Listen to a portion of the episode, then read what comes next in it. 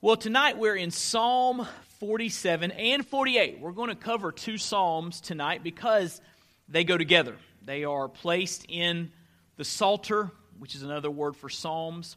They're placed in the Psalter uh, intentionally to go together. Uh, as a matter of fact, most scholars believe they go with Psalm 4, uh, 46 as well. So 46, 47, 48 all have the same author and are bound together by the same theme. I'll talk about that in just a moment. But we're going to start in Psalm 47. Psalm 47. A couple statements there that summarize the Psalms. If you want to know what the Psalms are about, God, the true and glorious King, is worthy of all praise and prayer, thanksgiving and confidence, whatever the occasion in personal or community life. And so the Psalms remind us that God is worthy of our praise, worthy of our trust, uh, no matter what we're going through. God is worthy. And, and, then John Piper writes the Psalms are songs. Remember, they are written to be used in corporate worship. The Psalms are songs, they are poems. They are written to awaken and express and shape the emotional life of God's people. Poetry and singing exist because God made us with emotions, not just thoughts our emotions are massively important. And so I think one of the reasons that people just love the Psalms, I mean, most folks that have been walking with God for a period of time, they'll tell you they just love the Psalms. I think most of the reason that we love the Psalms is because we can connect with them. We see all different emotions, we see the gamut of different emotions through these Psalms, and we identify with that. And so they are well loved because they point us to the one who can help us and encourage us and carry us through whatever life brings our direction. So we've come to Psalm 47, 48. I've called these Psalms um, the Psalms of our great King, our great King. So let me read. I'm going to read ch- chapter 47. We'll get to 48 a little bit later in our time together, but I want to just read 47 to start us off. So look there with me. Psalm 47, verse 1. It says, To the choir master, a psalm of the sons of Korah. Clap your hands, all peoples. Shout to God with loud songs of joy. For the Lord, the Most High, is to be feared, a great king over all the earth. He subdued peoples under us and nations under our feet. He chose our heritage for us, the pride of Jacob, whom he loves, Selah. God has gone up with a shout the Lord with the sound of a trumpet. Sing praises to God, sing praises, sing praises to our King, sing praises, for God is the King of all the earth. Sing praises with a psalm. God reigns over the nations, God sits on his holy throne. The princes of the people gather as the people of the God of Abraham. For the shields of the earth belong to God. He is highly exalted. Let me pray for us. Father, we pause in these moments to lay this time before you, and we ask for your help. Lord, I pray that you'd open the eyes of our hearts by your Spirit, that we would see these Psalms clearly, understand them, and be moved by them, Lord, to a point of, of life change, to a point of transformation. So, God, would you encourage us tonight? Would you inspire us tonight? Would you challenge us tonight so that we can live, uh, Lord, more fully for your glory? And we'll thank you and praise you for that grace. It's in Jesus' name that we pray. Amen. Well, as I said earlier, uh, most scholars believe that Psalms 46, 47, and 48 are meant to go together. They are unified by a common theme. And the unifying theme of these three Psalms is Zion, uh, sometimes called Mount Zion, referring to the city of Jerusalem where God has chosen for his presence to dwell among his people. So, for example, look in Psalm 46. We studied this last week, verse 4. There's a river whose streams make glad the city of God. So again, it mentions Jerusalem. And I taught you last week that probably the context of this psalm is Jerusalem was being attacked, probably by the Assyrians under the leadership of Sennacherib, and God rescued his people and decimated the Assyrian army. But it mentions here the city. God is in the midst of her uh, the city of God, talking about Zion or Jerusalem. And then look over in chapter 47, verse 8. Doesn't mention Zion explicitly, but says, God reigns over the nations. God sits on his holy throne. The, the Ark of the Covenant in the temple was uh, often called God's throne, where he would come down and dwell among his people. He would manifest his presence there. And so, probably a reference to Mount Zion, a reference to Jerusalem, the city uh, in which his presence dwelt. And then in chapter 48, verse 1, it says, Great is the Lord and greatly to be praised in the city of our God. So, again, it's mentioning the city. And the entire psalm, chapter 48, is about the city. His holy mountain, beautiful in elevation, is to the joy of all the earth. Mount Zion is the far north, the city of the great king. And so, again, there's a common theme in these three Psalms Mount Zion, the city of God, his presence dwelling there among his uh, people. So, we'll talk more about that as we unpack this. Uh, but I want you to see sort of the main point of Psalm 47, verse 1. Here it is. These Psalms, Psalm 47, 48, these Psalms call for exuberant praise. Exuberant praise. By exuberant, I mean passionate, heartfelt, wholehearted worship. Look what it says there in verse 1 Clap your hands, all peoples. Shout to God with loud songs of joy. And then fast forward down to verse 6 Sing praises to God. Sing praises. Sing praises to our King. Sing praises, for God is the King of all the earth. Sing praises with a psalm. And so the idea here is that God is worthy of our worship, and because He's so worthy, we should sing praises to His name. We should worship Him with great um, fervor. It says there in Psalm 48, verse 1 Great is the Lord and greatly to be praised. And so our praise should be commensurate with His greatness. And, and we see this theme throughout the Psalms. And so I've got a question for you. Would you characterize your praise, your worship? This could be individually in your uh, time alone with the Lord. It could be as a family when you have family church. It could be as a church family when we gather together corporately for worship. Would your praise be characterized as exuberant praise, fervent praise, passionate praise, where you are fully engaged with your mind and with your heart, with your will. You are fully engaged uh, with the uh, Lord. We've got to be honest. A lot of our, a lot of the time when Christians gather, it, it doesn't sound a lot like Psalm 47. You know, shouting, clapping, loud voices, praises. We, we don't see uh, many reflections of that in contemporary worship in our day and time. And so these Psalms call for exuberant praise. So if you've lost your shout, right?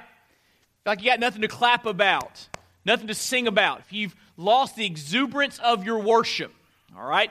These Psalms remind us why we should worship with exuberance, why we should worship with passion. So, let me give you five reasons that we should worship fervently, all right? Number one, our God reigns. Our God reigns. Look in verse 2 of Psalm 47. Well, back to verse 1. Clap your hands, all peoples. Shout to God with loud songs of joy. For the Lord, the Most High, is to be feared, a great king over all the earth. So notice it mentions here the reason we should clap, the reason we should shout, reason we should sing is because God, the Lord, the Most High, is a great king over all the earth. And notice that phrase, all the earth. You've heard me say this before. The word all is a small word with big implications, right? And so when it says that God reigns as a king over all the earth, you know what that means?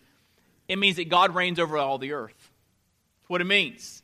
And that's a big deal. I mean, God is calling the shots. He is sovereign. He is the one ruling and reigning. And sometimes, I don't know about you, sometimes my life feels like it's out of control, or, or events around me seem like they're out of control, or circumstances seem like they're out of control. We need to remember that God is reigning over all the earth. It says over in Psalm 24, verse 1 The earth is the Lord's and the fullness thereof. It all belongs to Him. He is the great King, He is the one ruling and reigning over the universe. So, why should we praise God with exuberance? Because He reigns, He's calling the shots, He's sovereign, He is in control. And that should give you and I great comfort. Our God reigns. Now, how do we see God reigning throughout the scriptures? Well, one way we see God reigning is by controlling the destinies of nations. It says that he puts down one ruler and raises up another. Uh, the Bible says in Proverbs that the heart of kings are like, are, are, like channels of water in the hands of God. He turns them whichever way He wants to turn them. And so God is reigning over uh, the earth, which means He is reigning over the kings of this earth. You might say that He is the King of kings. He, he, he's calling the shots, He is controlling world history, He is bringing it to a conclusion that will ultimately glorify Him. And so we should worship with exuberance because our God reigns. Secondly, why should we worship with exuberance? Because our God gives us an inheritance. Our God gives us an inheritance. Look in verse 3.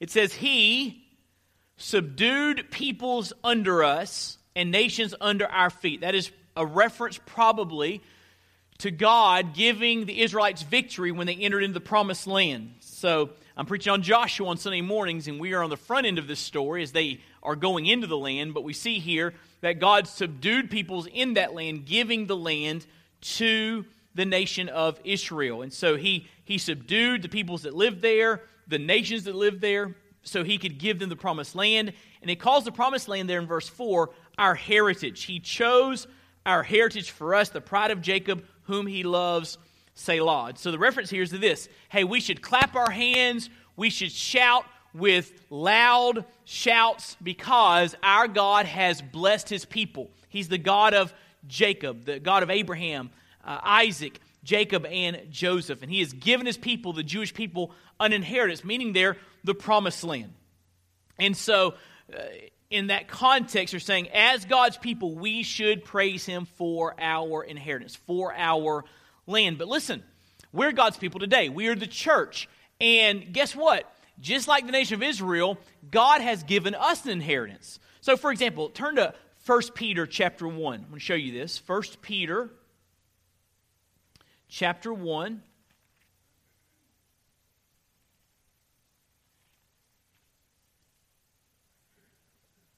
Verse 3. 1 Peter chapter 1, verse 3.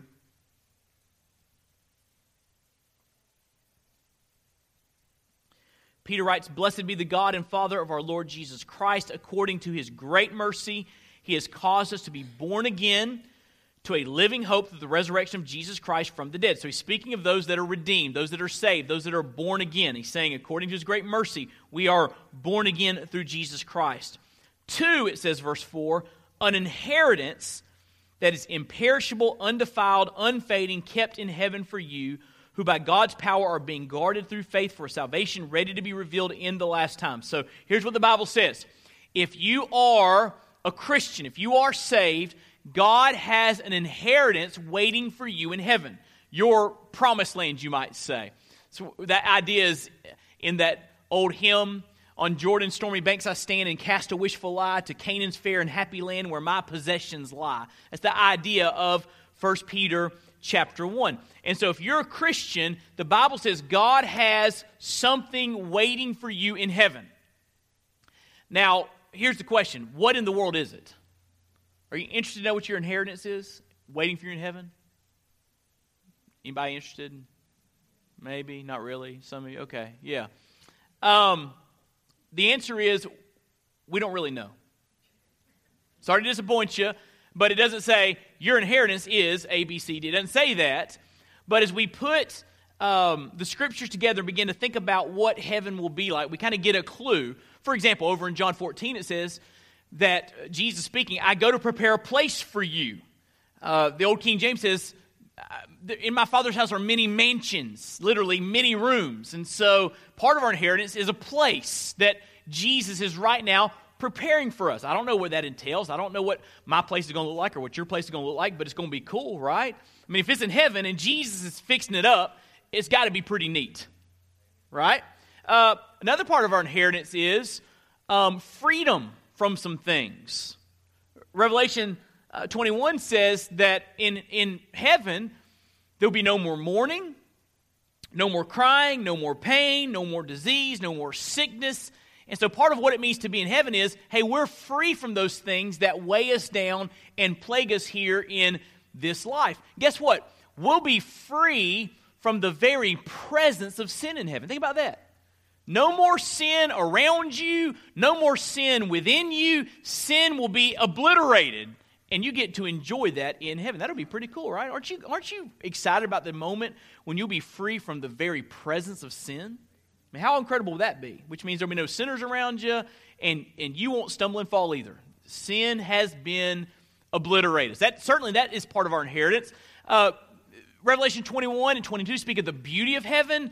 You know, pearly gates, streets of gold, you know, these wonderful descriptions that, that defy our thoughts and imaginations, but we know it's going to be awesome. And so, certainly, the beauty of heaven is a part of what our inheritance entails. Um, but the greatest thing about heaven is this heaven is where the Lord is. And we get Him. We get to be in His presence forever and ever and ever and ever and ever and ever and ever.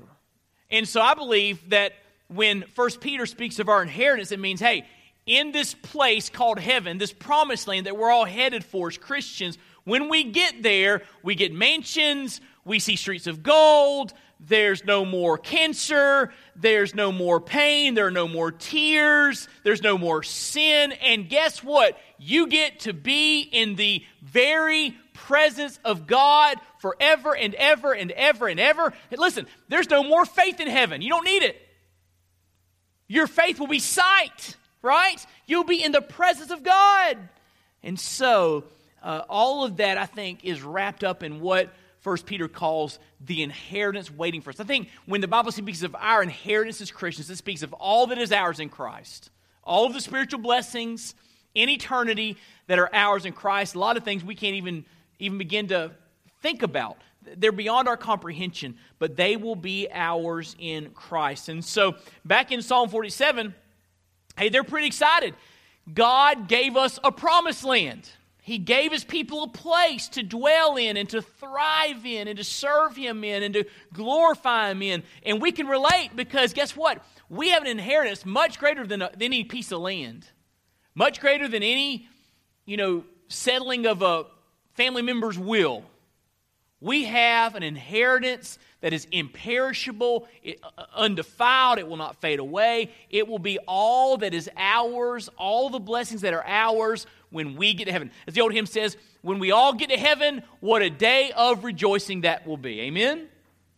And so, why should we worship with exuberance? Our God reigns. Our God gives us an inheritance. If I had a an issue, and, and I'm going to say this, and you'll probably give me about 100 examples where I'm wrong. So if you think of some things that, that prove me wrong with the statement I'm about to make, just keep it to yourself. No, better yet, you can email me, okay? Frank at longviewpoint.org.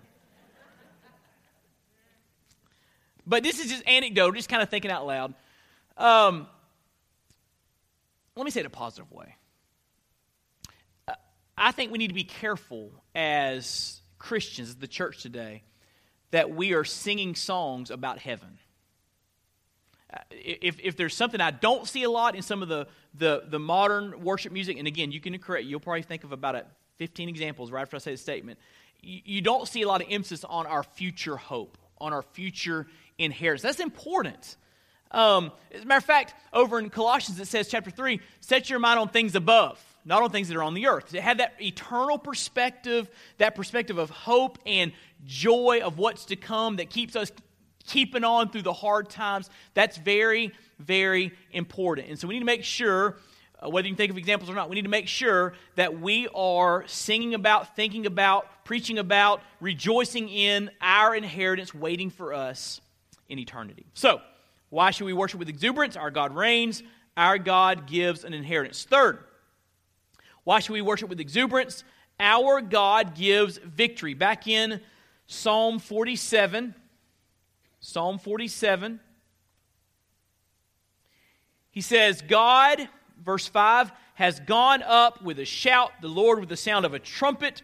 Uh, scholars believe if this is a companion psalm of Psalm 46, this verse probably refers to God coming to the rescue of Israel in Jerusalem when they were surrounded by Sennacherib's army, the Assyrians, and says in Isaiah and, and uh, uh, Second Kings, God went out and decimated the Assyrian army. And they think this, this going up with a shout, the sound of a trumpet, which is probably a, um, an allusion to the trumpet that would blow to send forth troops in battle, that God had gone out for his people and defeated the Assyrians. And so, just a reminder that God gives victory. It says there in verse 12 Walk about Zion of chapter 48. Walk about Zion, go around her, number her towers, consider well her ramparts, go through her citadels, that you may tell the next generation that this is God. In other words, you shouldn't try to attack God's city. He's going to protect his city. Why? He is a victory giving God. And so the people of God could rejoice in the victory of God. And because God was giving them victory, they would clap their hands and shout with a loud voice and sing songs of praise. And eh, in similar fashion, you and I can identify because we have been given great victory by God. For example, turn over to 1 Corinthians chapter 15. 1 Corinthians 15. Love this passage. Verse 50. 1 Corinthians 15, verse 50.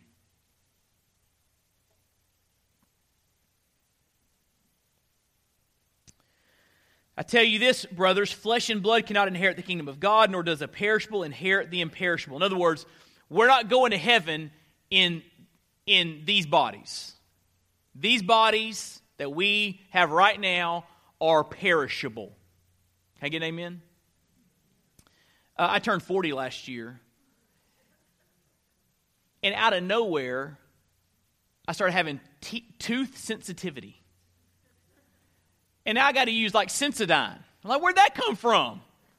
And you know, it's just, it just you know, your body just be- continues to to decay and, and is, is perishable, right? It's not going in, in the right direction, which would be very um, disheartening if it weren't for what he says next. Behold, I tell you mystery. We shall not all sleep, but we shall all be changed. So, this perishable body that is just decaying and wasting away, it will be changed. In a moment, in the twinkling of an eye at the last trumpet, for the trumpet will sound and the dead will be raised what? Imperishable, and we shall all be changed. For this perishable body, the one that's wasting away, must put on the imperishable. I'm going to get a brand new glorified body that doesn't decay. And this mortal body that is headed towards my appointment with death must put on immortality. In other words, we don't have to fear death, our bodies won't decay the glorified bodies. When the perishable puts on the imperishable, and the mortal puts on the immor- and on immortality, then shall come to pass the saying that is written: Death is swallowed up in victory. O death, where is your victory? O death, where is your sting? So when we all get together in heaven and we all got our new bodies, we're going to say, "That's pretty cool." Hey, I like my new body. I like your new body. You like my new body? We're, we're going to be we're going to be in heaven, and we're going to realize there's victory. No more mortality. It says, The sting of death is sin, the power of sin is the law, but thanks be to God who gives us the victory. Now, watch this through our Lord Jesus Christ. Listen to me. The only way to experience victory in this life and in the next life is through Jesus. There's, there's, there's no other way to beat the system. There's no other way to make it. The only way to have victory over sin and death and heartache and brokenness and, and mortality, the only way to have victory is through Jesus Christ. There's just no other way. He's the only one that saves.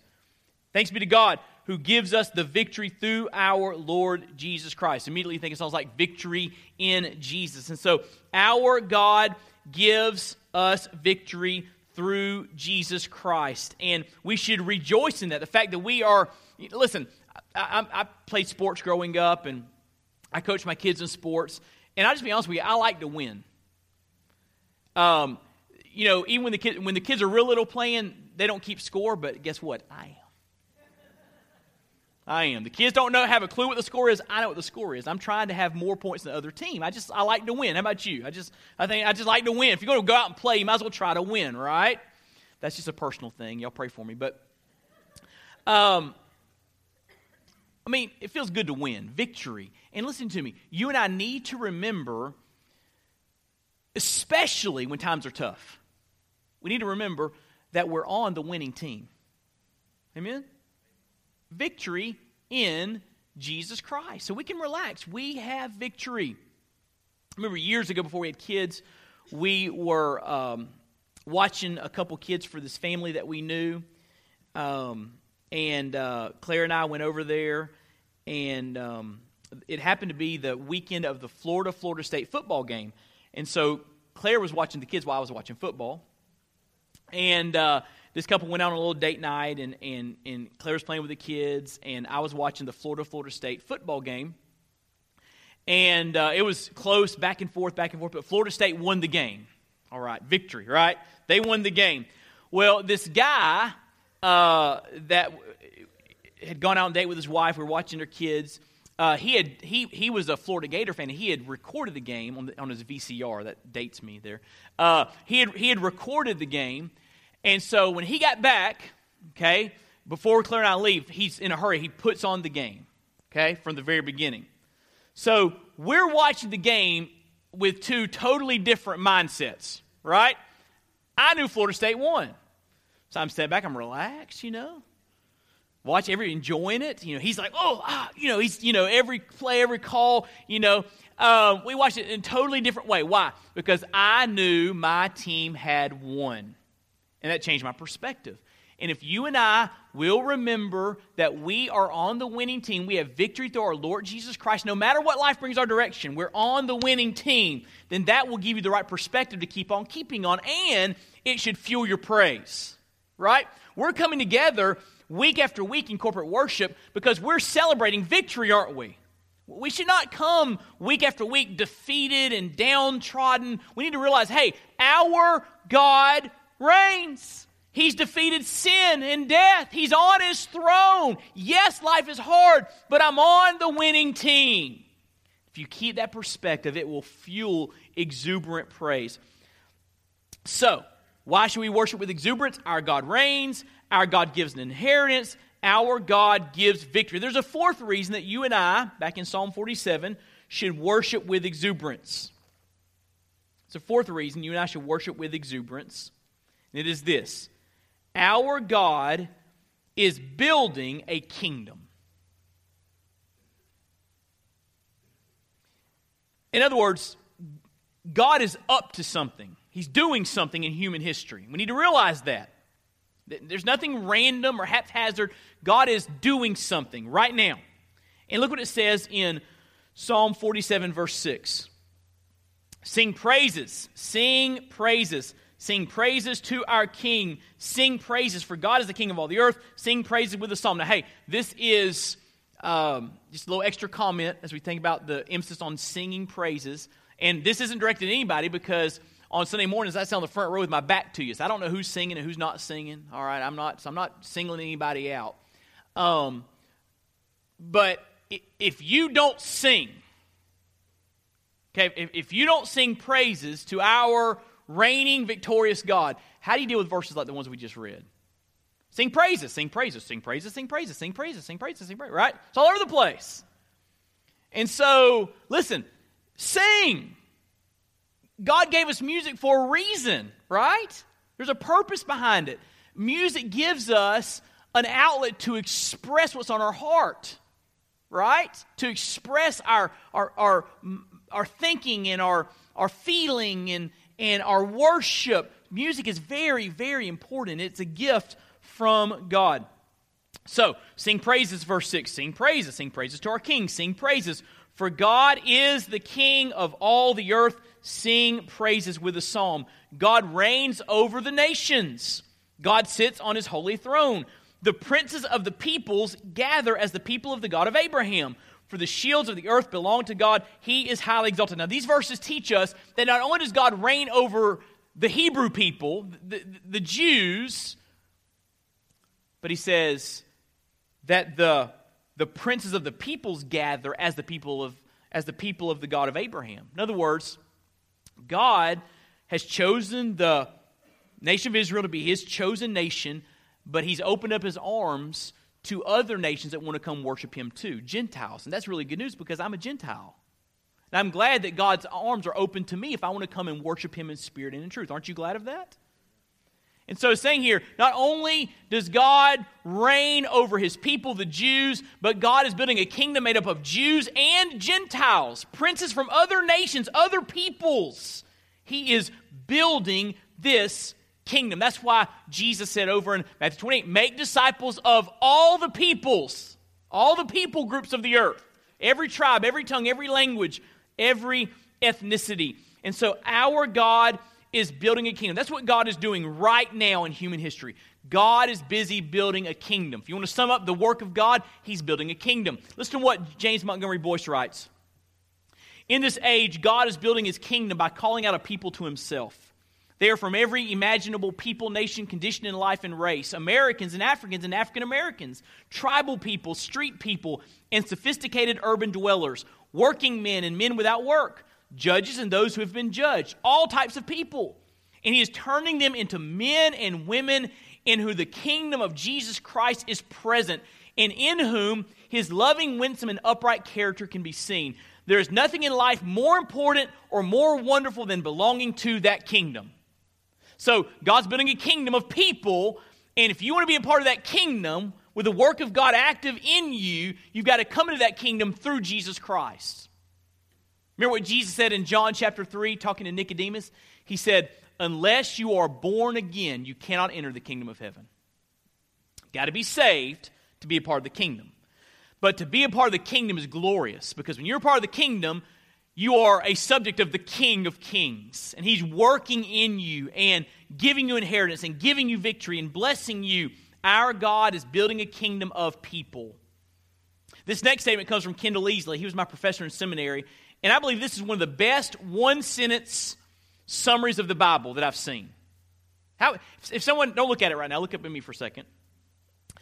If someone said, hey, tell me what the Bible's about in one sentence, that'd be a big task, wouldn't it?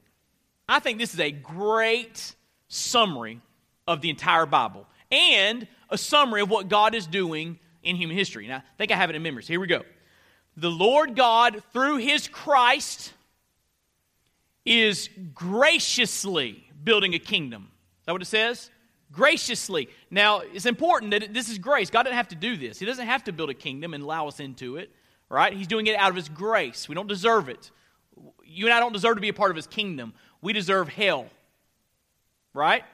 So, the Lord God, through His Christ, is graciously building a kingdom of redeemed people. So, you have to be saved, born again to be in the kingdom.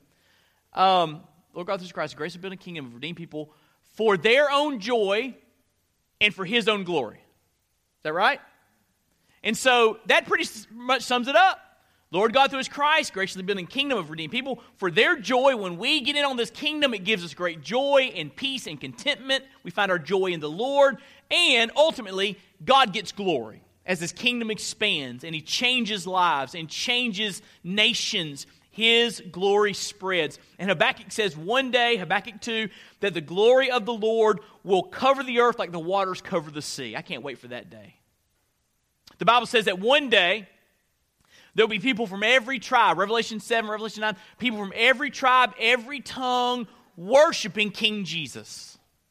How cool will that be? So that's what God's doing. God is building a kingdom, and He lets us be a part of that. He lets us into the kingdom through Jesus, and He lets us reach out to others so they can be a part of the kingdom too. Our God is building a kingdom, and that should cause you and I to live and worship with great exuberance. Now, if you're keeping score, you're thinking, okay, it's almost 7 o'clock and he hasn't gotten through with Psalm 47 yet. So, what about Psalm 48? What are we going to do with that? Well, the, the last point is all about Psalm 48. So, we're going to handle Psalm 48 under one heading, all right? Why should we worship with exuberance? Our God reigns. Our God gives an inheritance. Our God gives victory. Our God is building a kingdom. But fifth and last, our God has chosen a special place. Our God has chosen a special place.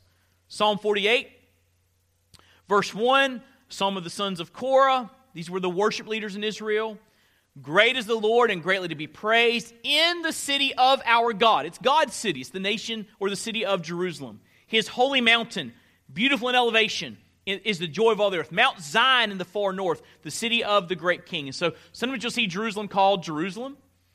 Sometimes you'll see it called the city of God. Sometimes you'll see it called Mount Zion. It's the place where the temple was, where the holy place, the Holy of Holies, was uh, built, where the Ark of the Covenant was uh, placed, and God would allow His glory to, or, or send His glory to, to, to rest on this Ark of the Covenant among His people, His manifest glory. And so God chose a special place. Jerusalem is a very special city because God chose it to have special significance. And I've been there. And I'm just telling you, there's just something about it. How many of you have been to Jerusalem before? Raise your hand if you've been to Jerusalem. Uh, it, it's hard to describe, even. It's hard to describe, but there's something significant about that city. There's all sorts of clashing of worldviews and world religions in that city, but there's something special about it. it you can tell that God has, has made that a special place. And so, how does God relate to his special uh, city? Well, first of all, he protects his city. He protects his city. The psalmist had experienced this. Again, speaking of probably Sennacherib, or maybe the battle in the days of Jehoshaphat. But it says there in verse 3 within her citadels, God has made himself known as a fortress. In other words, God has protected his city. Look what it says. For behold, the kings assembled. They came on together. As soon as they saw it, they were astounded. They were in panic. They took to flight. Trembling took hold of them there, anguish as of a woman in labor. By the east wind you shattered the ships of Tarshish. So we've heard, so we've seen in the city of the Lord of hosts, in the city of our God, which God will establish forever, Selah. So he's saying, hey, when enemies tried to come and take over the city, God protected the city. Now, there were times that Jerusalem was overthrown. That's because God allowed it. God sent nations to overthrow Jerusalem because of the disobedience of his people. But before God did that, he protected that city fiercely from enemies. So we know it's special because he protects the city. Secondly, speaking of Jerusalem, he has future plans for his city. Look in verse 8. As we've heard, so we've seen in the city of the Lord of hosts, in the city of our God, which God will establish forever. So there's a time in history where God defended Jerusalem. And then there's a time when God sent foreign nations to overthrow Jerusalem. And then Nehemiah, Ezra, God allowed his people to come back and inhabit Jerusalem. And the Bible says that he's going to establish that city as his special place forever. That tells me that Jerusalem has future significance. He has future plans for us. In other words, God's not done with Jerusalem yet. Okay? God's not done with Jerusalem yet. Another thing about this city, well, let's talk about the future plans for a city. Uh, what's God going to do? Well, turn to Isaiah 2. Let me show you this very quickly. I got to show you this before we move on. Isaiah 2. Let me show you what God has planned for this city of Jerusalem in the future.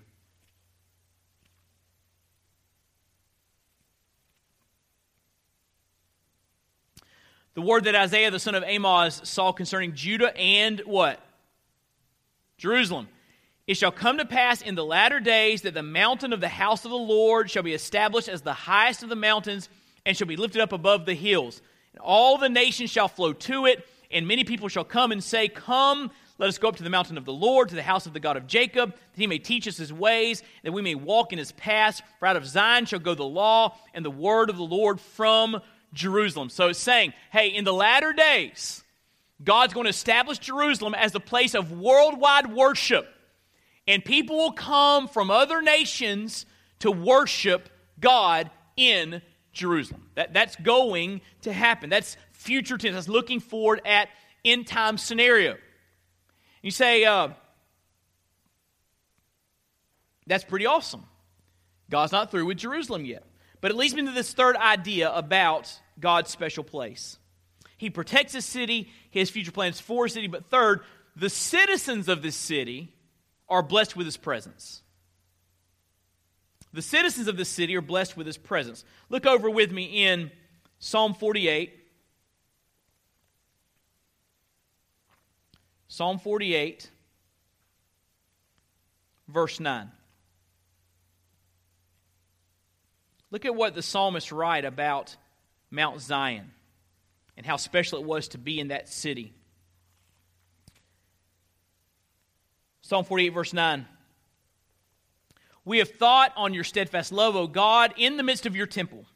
As your name, O God, so your praise reaches to the ends of the earth. Your right hand is filled with righteousness. Let Mount Zion, Jerusalem, let it be glad. Let the daughters of Judah rejoice because of your judgments.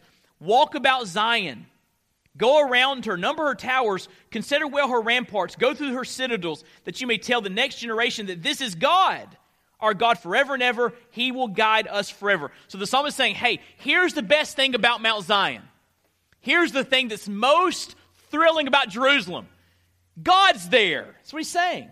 We got to be in the city where God would manifest his presence among his people. You can read about some of this over in like 1 Kings 8 when Solomon dedicates the temple.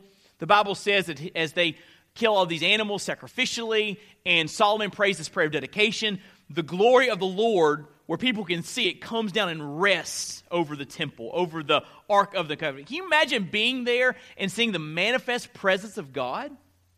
How incredible and thrilling and scary that would be. And so the citizens of, of Zion, way back in Psalm 48, are saying, hey, God's there. That's why Zion is a special place. Now, you say, wait, I don't live in Jerusalem. And uh, I'd really like, you know, to experience God's presence. And so, does the fact that I don't live in Jerusalem mean that I don't get the same blessings that the people of God did when they lived in Jerusalem back in this day? Well, listen to what the Bible says. Turn over to Hebrews 12 with me. Hebrews 12. Want to show you why you don't have to live in Jerusalem to experience what the psalmist mentioned in Psalm 48. Hebrews 12.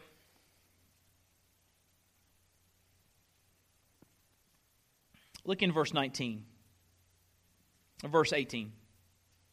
For you have not come to what may be touched, a blazing fire and darkness and gloom and a tempest and the sound of a trumpet and a voice whose words made the hearers beg that no further messages could be spoken to them. For they, they could not endure the order that was given. If, if, even a beast touches the mountain, it shall be stoned. Indeed, so terrifying was the sight that Moses said, I tremble with fear. He's talking about the people of Israel at Mount Sinai when God gave, Mount, uh, gave the Israelites the law through Moses. All right? Ten Commandments, Charlton Heston, you know what I'm talking about? Okay. But here's the difference. Here's what it means to be a Christian. Verse 22. But you have come to Mount Zion, and to the city of the living God, the heavenly Jerusalem so even though you don't live in Jerusalem, if you are born again, you are a citizen of the heavenly Jerusalem. That's pretty cool, isn't it? So, just like the people in the earthly Jerusalem in Psalm 48 got to experience the presence of God, if you're a citizen of the heavenly Jerusalem, you get the presence of God too. And it gets even better. Because one day, something special is going to happen with that heavenly Jerusalem. Turn with me to Revelation 21. Revelation 21. This is awesome.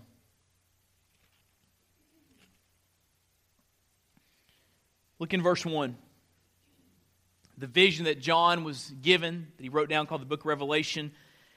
He says, Then I saw a new heaven and a new earth, for the first heaven, the first earth had passed away, and the sea was no more. So one day, God's going to usher out the old heaven, the old earth, what we live on now, and usher in a new heavens and a new earth. Then look what it says in verse 2.